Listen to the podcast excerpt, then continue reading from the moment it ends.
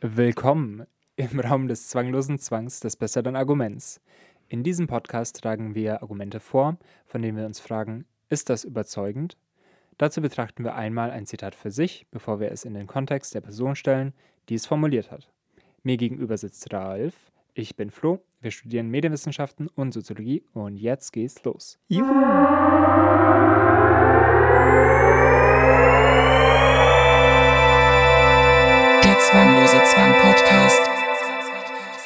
Hallo Flo, Ja, hallo Ralf. wir sind wieder da. Wir nehmen wieder auf. Es ist schön. Ja, du hast gerade vor der Aufnahme gesagt, du nimmst jetzt kein, keins von den ganz nervigen. Deswegen bin ich. Oh. Ja, well. Ich, also, ich hatte jetzt so zwei, zwei Zitate, zwischen denen ich mich entscheiden musste.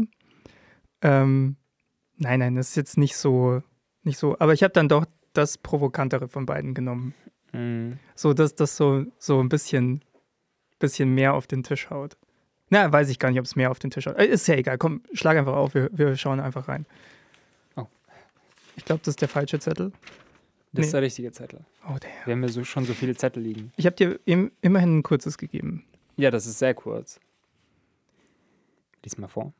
Ach so, ich, stimmt, ich lese ja vor. Okay, also liebe ZuhörerInnen, das Zitat lautet: Ein Leben, das nicht kritisch untersucht wird, ist es nicht wert, gelebt zu werden.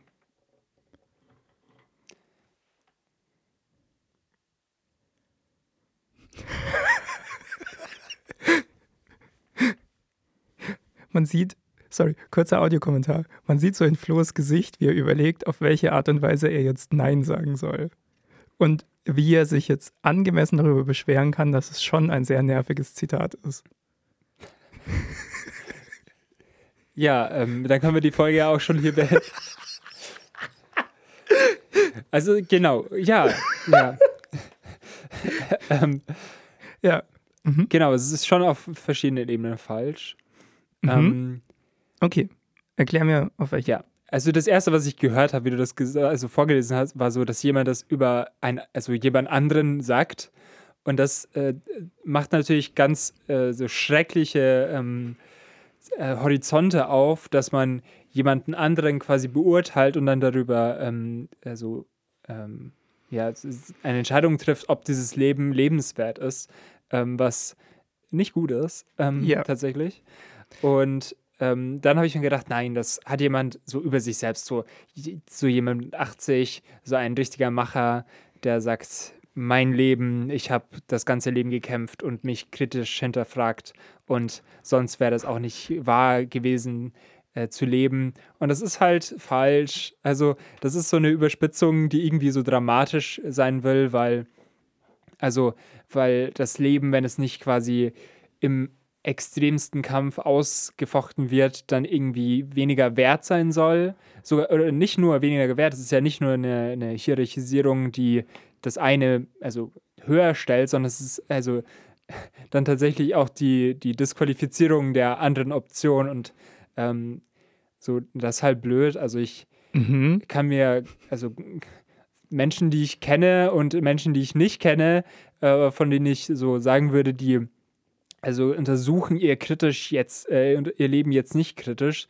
sondern leben ihr Leben tatsächlich einfach nur, ähm, wo ich schon sagen würde, ja, das ist fein. Also die, ich glaube, die machen das schon richtig und ähm, da ist auch kein Problem. Okay. Also, Also, um das mal. Ich, ich hoffe, du fühlst dich jetzt besser. nee, Ja. äh, ich, ich, ich stimme dir ja erstmal zu, grundsätzlich, ja. Also, wenn man das jetzt so wörtlich nimmt und einfach Leben zu nicht lebenswert erklärt, dann ist es natürlich Bullshit. Mhm. Also, ich glaube, da, da haben wir auch in den vorigen Folgen schon genügend Grundlage gelegt, dass wir da jetzt nicht groß drüber diskutieren müssen. Deswegen würde ich gleich mal vorschlagen, dass wir dieses Zitat grundsätzlich als eine, eine Überspitzung, eine, eine, ja, Ja. So, so, Ja. so in diesem Sinne sehen Mhm. und das ja auch irgendwie eine zugängliche, äh, zulässige diskursive Praxis, einfach mal Dinge so ein bisschen zu übertreiben. Ähm, So. Ich, ich würde vielleicht sagen, bevor wir so mit mit der Komplettablehnung anfangen. Ja? Ähm, ja, ist vielleicht zu spät. Äh, man kann das Ganze ja mal um, umdrehen. So, würdest du sagen, dass dein Leben dadurch reicher wird, dass du es hinterfragst? Ja, also klar. Ähm, und äh, du hast natürlich, jetzt geht's, äh, das Pendel, ne, das schwingt Ja, genau. hier. Ähm, also ich, so, Jetzt kommt der flammende Appell für die andere Seite. Genau. ähm, also es stimmt ja natürlich, dass das eine zulässige diskursive Praxis, Praxis ist und ich, ähm, also das ist ja dann vielleicht auch so eine Selbstinszenierung, weil man gefragt wird, ja, wie sind Sie denn mit Ihrem Leben umgegangen? Sie haben ja viel Selbstkritik geübt und dann kommt halt dieses Zitat dann und ähm, also ja, natürlich, also ich würde schon sagen, dass es mir sehr wichtig ist, mein äh, eigenes Leben kritisch äh, zu untersuchen und damit zu arbeiten und daran zu wachsen. Also vielleicht kann man da auch diese Idee von, also von, dass es wirklich bedeutet, lebendig zu sein, also, also als subjektive Selbstzuschreibung, äh, wenn man eben ähm, mit sich selbst äh, ringt und dann Veränderung hervorruft und dass diese Veränderung eben dieses äh, Lebenselixier ist im Prozess quasi. Also ich denke, das ist da, das steckt hier drin und das ist also natürlich vollkommen zulässig und auch etwas, wo ich da selbst mich wiederfinden kann. Genau. Aber also ich bringe ja das Zitat auch mit, weil, weil es mich irritiert, weil ich nicht so leicht einfach nur zustimmen oder ablehnen kann, sozusagen. So wie ich. Genau. Ähm, und hm, ich frage mich, wie ich das ausdrücke, was mich daran so. Also, mir erstmal geht es mir wie dir, ja. Also ich, ich habe schon das Gefühl, meine, meine, meine Lebensqualität steigt dadurch, dass ich, ähm, dass ich quasi die Welt um mich herum und auch mich selbst und, und mein Leben sozusagen ähm, kritisch hinterfrage. Und da zum Beispiel durch das Studium oder auch einfach durchs Lesen von oder, oder sich sonst auf irgendwelchen Wegen so zuführen von neuen Ideen, die man hat und dann halt mal gucken, so wie passt es eigentlich zu meinem Weltbild und zu mir und wie ich so lebe und handle und sowas. Und kann man das ja gut machen, kann man sich ja ständig irgendwelche Impulse holen, so für ähm, wie das, wie das Leben so, wie das eigene Leben so ist und, und ich, ich weiß nicht, ich habe das, glaube ich, weiß nicht, ob ich es schon mal im Podcast gesagt habe, aber ich habe das schon auf jeden Fall so öfter gesagt, so, äh, es ist ja wirklich, also ich finde das Tolle sozusagen an so Seminaren und sowas ist ja wirklich, du, du, du gehst so raus aus so einem Seminar und du gehst so den gleichen Weg wieder heim, den du hergegangen bist, aber irgendwie ist die Welt reichhaltiger geworden. Es sind so Dimensionen hinzugekommen, die vorher noch nicht da waren und so. Das ist halt toll. Also ich, so diese Sachen liebe ich halt und da bin ich irgendwie so auch voll irgendwie so enthusiastisch dabei bei diesem Zitat, so, ja, lass uns alles so kritisch hinterfragen und dann wird alles, dann, dann finden wir noch so ein paar Farben, die vorher nicht da waren oder was auch immer, ja. Darin, darin liegt ja auch so ein, so ein tolles Drama. Also, dieses, Ja. also ne, ich bin ja gerade in den Vorbereitungen für meine Bachelorarbeit und Ja. dieses existenzielle Ringen, wo man sich so richtig reinsteigern kann mit einer Idee, Ja, ähm, das ist ja total, also belebend. genau, genau. Ähm, gleichzeitig kenne ich auch Leute, die jetzt nicht so einen weirden Drang haben wie ich. Also ich kenne, glaube ich, sogar mehr Leute, die, die, die jetzt nicht den Drang haben, äh, ständig so alles, was sie so denken, so auf den Kopf zu stellen und auseinanderzunehmen und so weiter, sondern die es, die, die halt so einen, ähm, wie soll ich sagen? Also es, ich, ich möchte noch mal, also ich möchte gleich mal vorab dazu sagen, dass es in keiner Weise despektierlich gemeint ist, sondern eher so jetzt für ein Versuch von mir ist, so jetzt analytische Begriffe dafür zu finden, ähm, die möglichst wertfrei sein sollen. Ja, aber so, so Leute, die einen Modus des Lebens gefunden haben, der so glücklich genug ist. Also so, wo es einem gut genug geht, dass man jetzt keinen großen Leidensdruck hat, irgendwas zu verändern. Und dann wird der so stabil gehalten, sozusagen. Und das kann ja ein legitimes so Lebensziel sein, einfach so zufrieden irgendwie so durchkommen. Ja? Die, also die Frage ist immer, wie verwendet man seine Zeit, so die man so hat. Da haben wir in der Zeitfolge auch viel drüber gesprochen. Und das ist ja ein Lebensziel, das jetzt ein anderes wäre als das hier. Ja. Aber selbst ah, ja. selbst dahin, das ist jetzt mein, mein, mein Punkt, an dem es für mich so ein bisschen komplexer wird mit diesem Zitat. Also ich fall da ja nicht durch Zufall so rein. Und ich weiß auch gar nicht, ob diese kritische Untersuchung, die hier so drin steckt, ob die komplett ähm, so analytisch sein muss, so, so, so bewusst sein muss, sondern ich merke ja auch so als Mensch, wenn ich dieses und jenes tue, dann geht es mir irgendwie gut und wenn ich anderes tue, geht es mir irgendwie schlecht. Also mache ich eher so die Dinge, die, die mir gut tun und so weiter. Also es gibt ja auch so ein eher aus dem Bauch heraus Dinge lernen und also ich weiß nicht, ob sowas hier auch mit gemeint ist.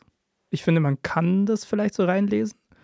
Und also niemand, kein, kein Mensch, zumindest so im Erwachsenenalter sozusagen, ist ja da einfach nur so, so reingestolpert in das, wie man ist. Also Menschen hinterfragen sich ja schon irgendwie. Ja. Hm, vielleicht nur zu einem unterschiedlichen Grad und so, ja. Und weil wenn man sich jetzt wirklich, also wenn man es jetzt insofern wörtlich nehmen würde, dass man sagt, okay, das ist möglich, so ich komme auf die Welt und hinterfrage nie irgendwas. Also das, durch das Hinterfragen übernehme ich ja dann auch so zum ersten Mal so Verantwortung für mein Leben. Sozusagen nehme ich es ja selbst in die Hand. Wenn ich nie irgendwas hinterfragen will, wäre ich ja immer nur Spielball der Einflüsse, die so auf mich einprasseln. Und vielleicht sind wir es auch so oder so, keine Ahnung. Es ist ja schwierig zu sagen. Aber ähm, wäre das dann in dem Sinne sozusagen menschliches Leben überhaupt, äh, in, also indem wir ja eigentlich immer sagen, sozusagen, die, das, was so den Menschen vom Tier unterscheidet, ist eben diese Fähigkeit, sich selbst kritisch zu hinterfragen, also nicht auf nur auf Instinkte zurückgeworfen zu sein, sondern so eigenständige Entscheidungen zu treffen. Mhm. Um das jetzt mal so, so ganz groß aufzumachen. Ja, das ist, ja, ja, klar, das ist halt diese Selbstreflexivität. Genau. Ähm, bedeutet ein, keine Ahnung, ein bewusstes Leben, I guess. Ja. Ähm, also, also ja, ich glaube, das, so das Zitat, dem würde ich zustimmen. So, aber äh, das sagt er ja. Also, ne, er hat ja dann andere Begriffe, die ja auch was anderes bedeuten. Also diese kritische Untersuchung. Ja. Ähm, also natürlich kann man dann sagen, das ist etwas, was mitläuft ähm, und was nicht so aktiv passiert, aber also Untersuchung sagt ja schon dann auch was anderes. Was ich vielleicht kontextualisierend mal dazu sagen muss, ohne direkt zu spoilern, wer es gesagt hat, ist, ist es im Original nicht auf Deutsch. Also ich kann jetzt, ja. ich kann jetzt nicht garantieren, dass die Übersetzung hundertprozentig ist. Klar, das ist dann halt irgendwo eine Einschränkung, die wir so aber dann trotzdem einklammern müssen, weil so ja, das ist halt das, ja. womit wir arbeiten. Ja, ja, klar. Ja. Aber klar, klar. Ähm, Oder vielleicht sollte ich einfach sagen, wer es gesagt hat. Ach ja, ich habe jetzt nichts dagegen. Ja, ja, weil das ist nämlich auch spannend, weil es ist gar nicht so leicht zu sagen, diese Person hat das wirklich gesagt. Okay. Ähm, also, Aha. es ist ein Zitat von Sokrates. Ja, okay. Und es gibt ja nichts Schriftliches von Sokrates, weil Sokrates war gegen das Schreiben. Alle so Zitate, die wir haben, die Sokrates zugeschrieben werden, sind halt von Platon. Und Platon lässt ja auch ganz oft in seinen Werken Sokrates sozusagen als die Inkarnation der Weisheit auftreten. Und dadurch hast du dann auch öfter mal so noch überspitztere Sachen. Was wir aber von Sokrates wissen, und das finde ich im Kontext dieses, dieses Zitats halt so krass, ist, Sokrates war ja immer der Typ, der, der so alles hinterfragt hat. So, der ist so zu den, zu den äh, Sophisten hingegangen und zu den Mächtigen und wie auch immer, ja. Und wann auch immer jemand, irgendjemand irgendwas gesagt hat, hat Sokrates gesagt, ja, aber was ist denn das? Ja, hat, hat so nach Begriffen gefragt, hat so hinterfragt. Und zwar so lange, bis die Leute wahnsinnig geworden sind. Ähm, weil keine, keine Erklärung war jemals gut genug für Sokrates, weil er immer noch irgendwas finden konnte, wo er nachfragen konnte, sozusagen. Und er, es gab ja dann einen Prozess gegen ihn. Ich glaube, er hat irgendwie jemanden sehr Mächtigen in Athen beleidigt oder so. Ich bin mir nicht mehr ganz sicher, wie es zu dem Prozess kam. Auf jeden Fall, es gab einen Prozess gegen ihn und er sollte sich verteidigen. Bei dem Prozess waren übrigens Platon und Aristoteles anwesend. Aristoteles war gegen, also war auf der Anklageseite. Äh, Platon hat versucht, äh, Sokrates zu verteidigen. Er hat hinterher auch ein Buch darüber geschrieben, die, äh, die Apologie des äh, Sokrates, also wo er sich sozusagen nochmal im Namen äh, so der Philosophie, also im Philosophie, ne, die Liebe zur Weisheit und so, sozusagen bei Sokrates entschuldigt, dass er dafür irgendwie hingerichtet wurde und so und dieses, dieses ganze Schauspiel nochmal so aufdröselt. Ähm, und Sokrates, anstatt sich zu verteidigen, hat mehr oder weniger einfach das Gleiche nochmal gesagt für das, was er, also wofür er angeklagt wurde, weil er gesagt hat, nee, das ist eine legitime Frage. Und wurde dann äh, also vor die Wahl gestellt, ob er jetzt Gift trinken will oder halt das zurücknimmt, sozusagen, wo er sich wirklich verteidigt. Und dann hat er Gift getrunken. Und also wir wissen von Sokrates, es war ein ziemlich extremer Typ. Insofern passt auch dann die Aussage irgendwie, ja. Ähm, ja, das ist mein Kontext dazu. Macht das irgendwas mit dir? Also ich fand das, also es ist fun, so. ja. Also ich, das, das ist ja so weit weg, ähm, dass es dann irgendwie so, das sind so, so, so Charaktere, ne? Die, wo, ja. Das ist ja so, wo man sich dann so Fiktionen dazu erzählt. Also ohne das jetzt zu unterstellen wollen, dass da nicht auch so, das irgendwie passiert ist, aber so, da liegt ja so viel ähm, Zeit so viel und Zeit. Mythos. Ja, genau. Ja, ja. Aber das ist ja, also, das ist ja auch was Spaßiges, was Schönes. Aber ist es, also meines Wissens nach, ist es historisch verbürgt, dass es diesen Prozess sure. gab ja, und diese genau, Sachen. Genau. Das wollte ich gar nicht sagen, aber genau, halt so dieses, diesen Überschuss. Ähm, ja, klar. Und, aber gleichzeitig, ähm, also ich, ich stelle mir natürlich die Frage, ob das ähm, jetzt eine Perspektive war, die jetzt von einem Außenseiter, ähm, der jetzt also durch seine Weisheit irgendwie herausgestochen ist, ähm, ob das eine Aussage ist, die er getroffen hat mit Blick auf den Pöbel, der das nicht macht, hm. oder ob das so etwas nach innen gerichtetes war, so ein Selbstanspruch, ähm, also, weil, weil, genau, ich sage halt ersteres, weil das ähm, also auch ein bisschen traurig ist, wenn man, ähm, wenn man das irgendwie ähm, also mit seiner Umwelt so verbinden würde, mit einem, mit einem Anspruch und der dann vielleicht auch nicht ge getroffen wurde.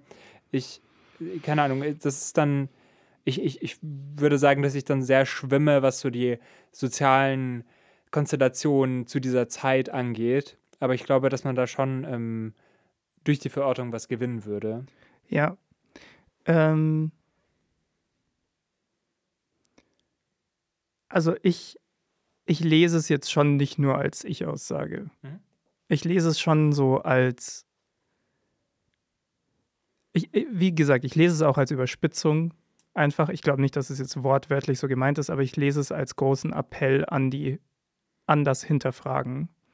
Und ich würde dir vielleicht noch ich gebe jetzt mal was mit rein, ja, was jetzt nicht direkt äh, von diesem Zitat ist, aber woran ich einfach denken musste bei diesem Zitat, ähm, und zwar Nietzsche. Yippie. Nietzsche hat auch dieses Modell mit dem Kamel und dem Löwen und dem Kind. Kennst du das?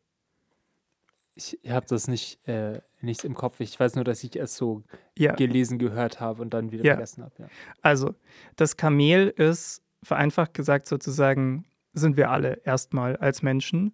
Ähm, wir sind so beladen mit den, mit den Werturteilen anderer sozusagen. Und wir übernehmen die einfach so. Das ist das Kamel. Und Nietzsche sagt, die meisten Menschen bleiben auf der Stufe des Kamels hängen, was auch schon mal das ist mal eine Aussage. Mhm. Ja, kann man mal so, keine Ahnung.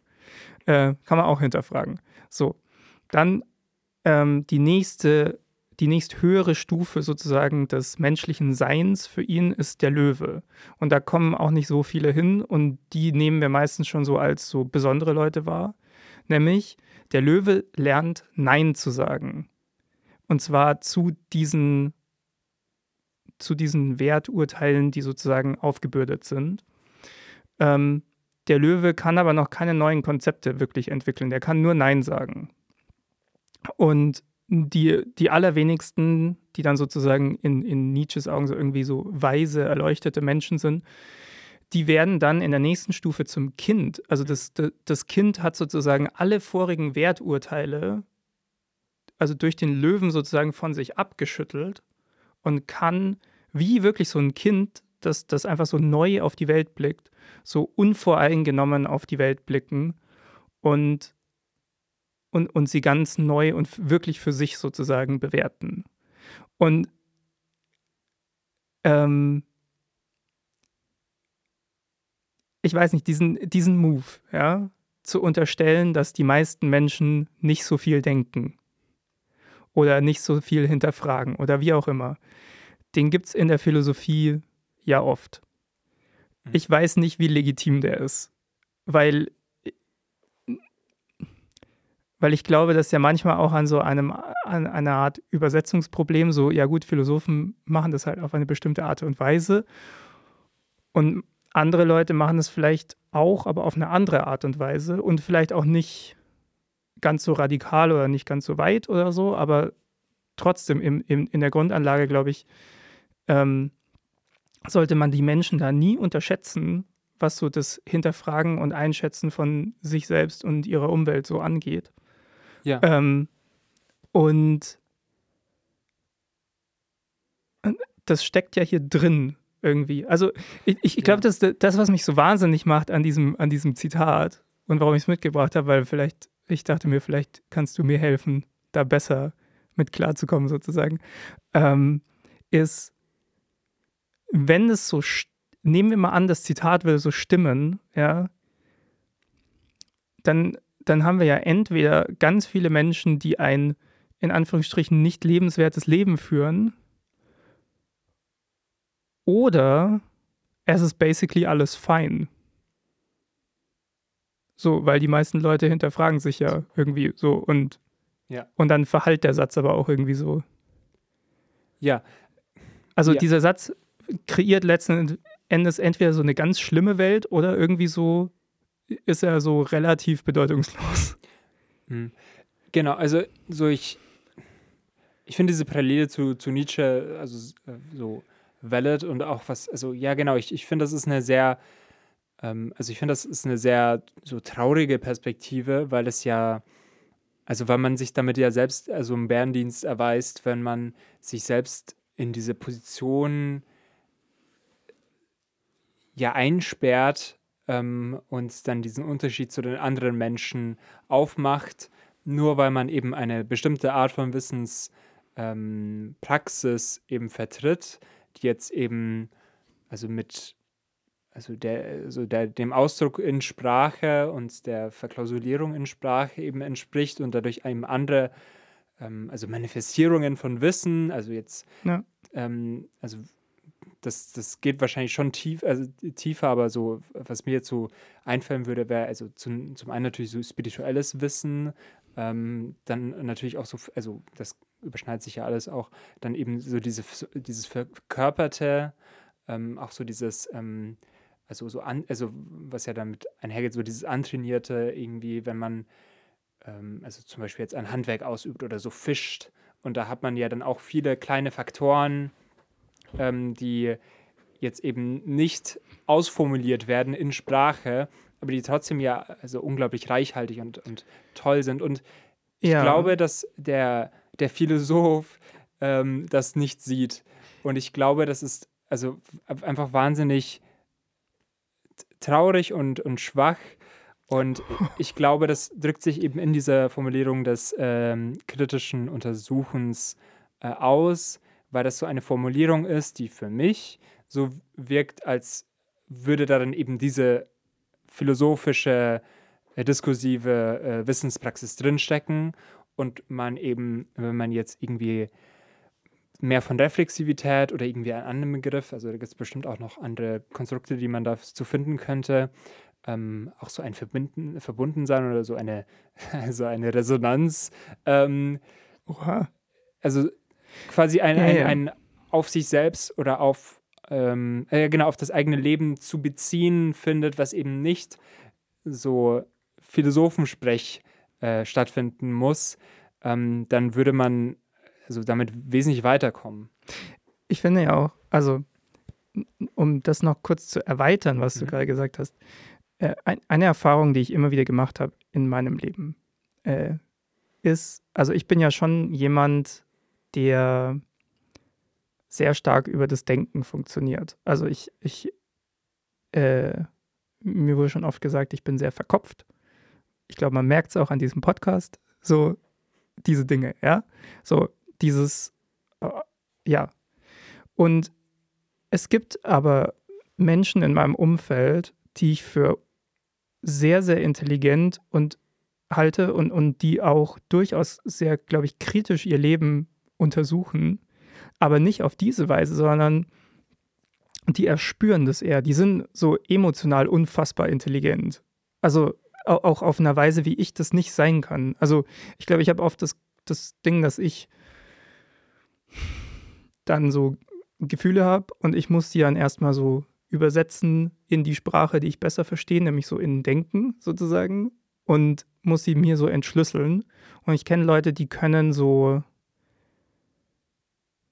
die müssen eher das andersrum sozusagen, das, das, das Denken dann wieder in so ein Gefühl übersetzen, kommen aber, also wenn wir beide sozusagen an, das, an dasselbe rangehen, ganz oft zu denselben Ergebnissen sozusagen. Also kann man, finde ich, jetzt nicht sagen, das eine ist grundsätzlich immer besser als das andere sozusagen. Ja. Es, Genau. gibt, es gibt in beiden Teil, also es gibt in beiden Herangehensweisen gibt es irgendwo so eine Vernunft auch, die da drin steckt. Ähm, Ja, ich, also ich würde ich würd so diesen Wissensbegriff dafür bemühen, der halt in verschiedenen Ausprägungen ähm, also stattfindet und wo eben dann eine Hierarchisierung einfach nicht, wie es hier stattfindet, eben nicht so zielführend ist.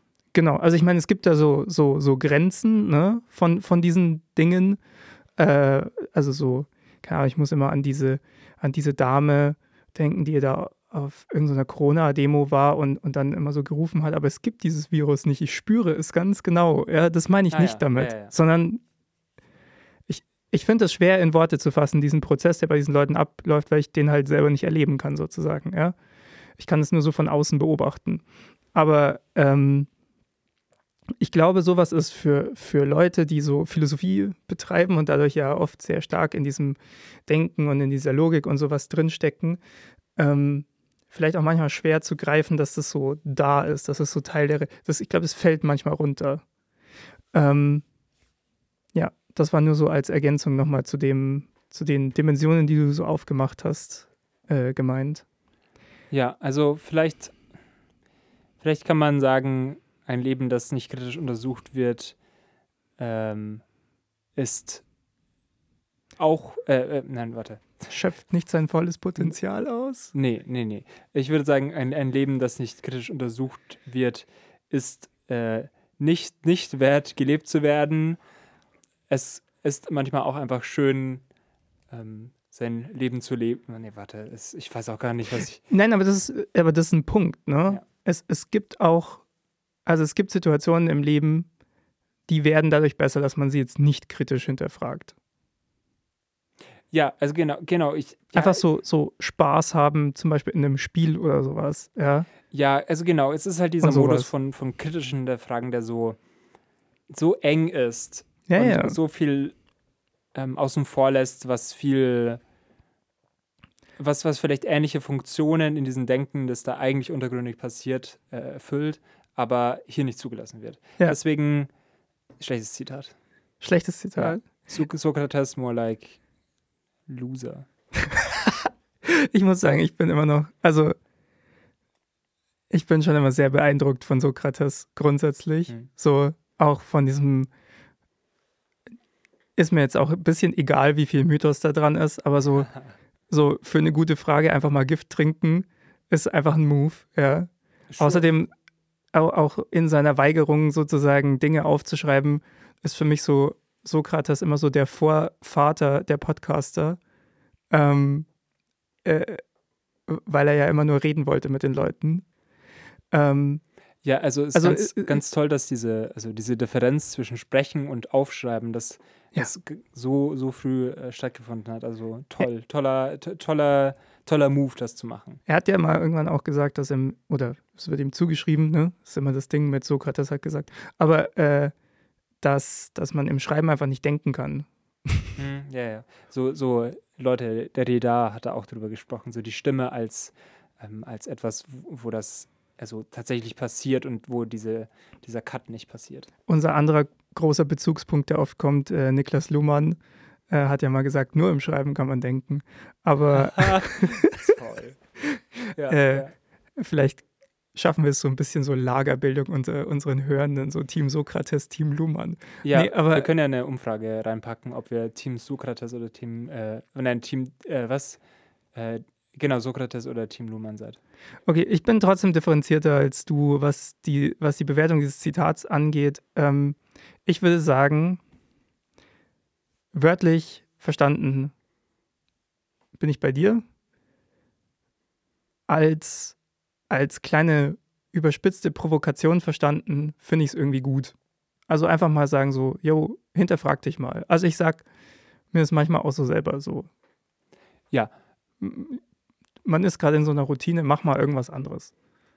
Ja, also, ja, klar. Äh, Da ist, da ist schon eine mich- Kraft drin. Ja, also wenn man sich das, wenn man das sagt und auf sich richtet, Ja. das ähm, habe ich, also das mache ich auch für mich quasi.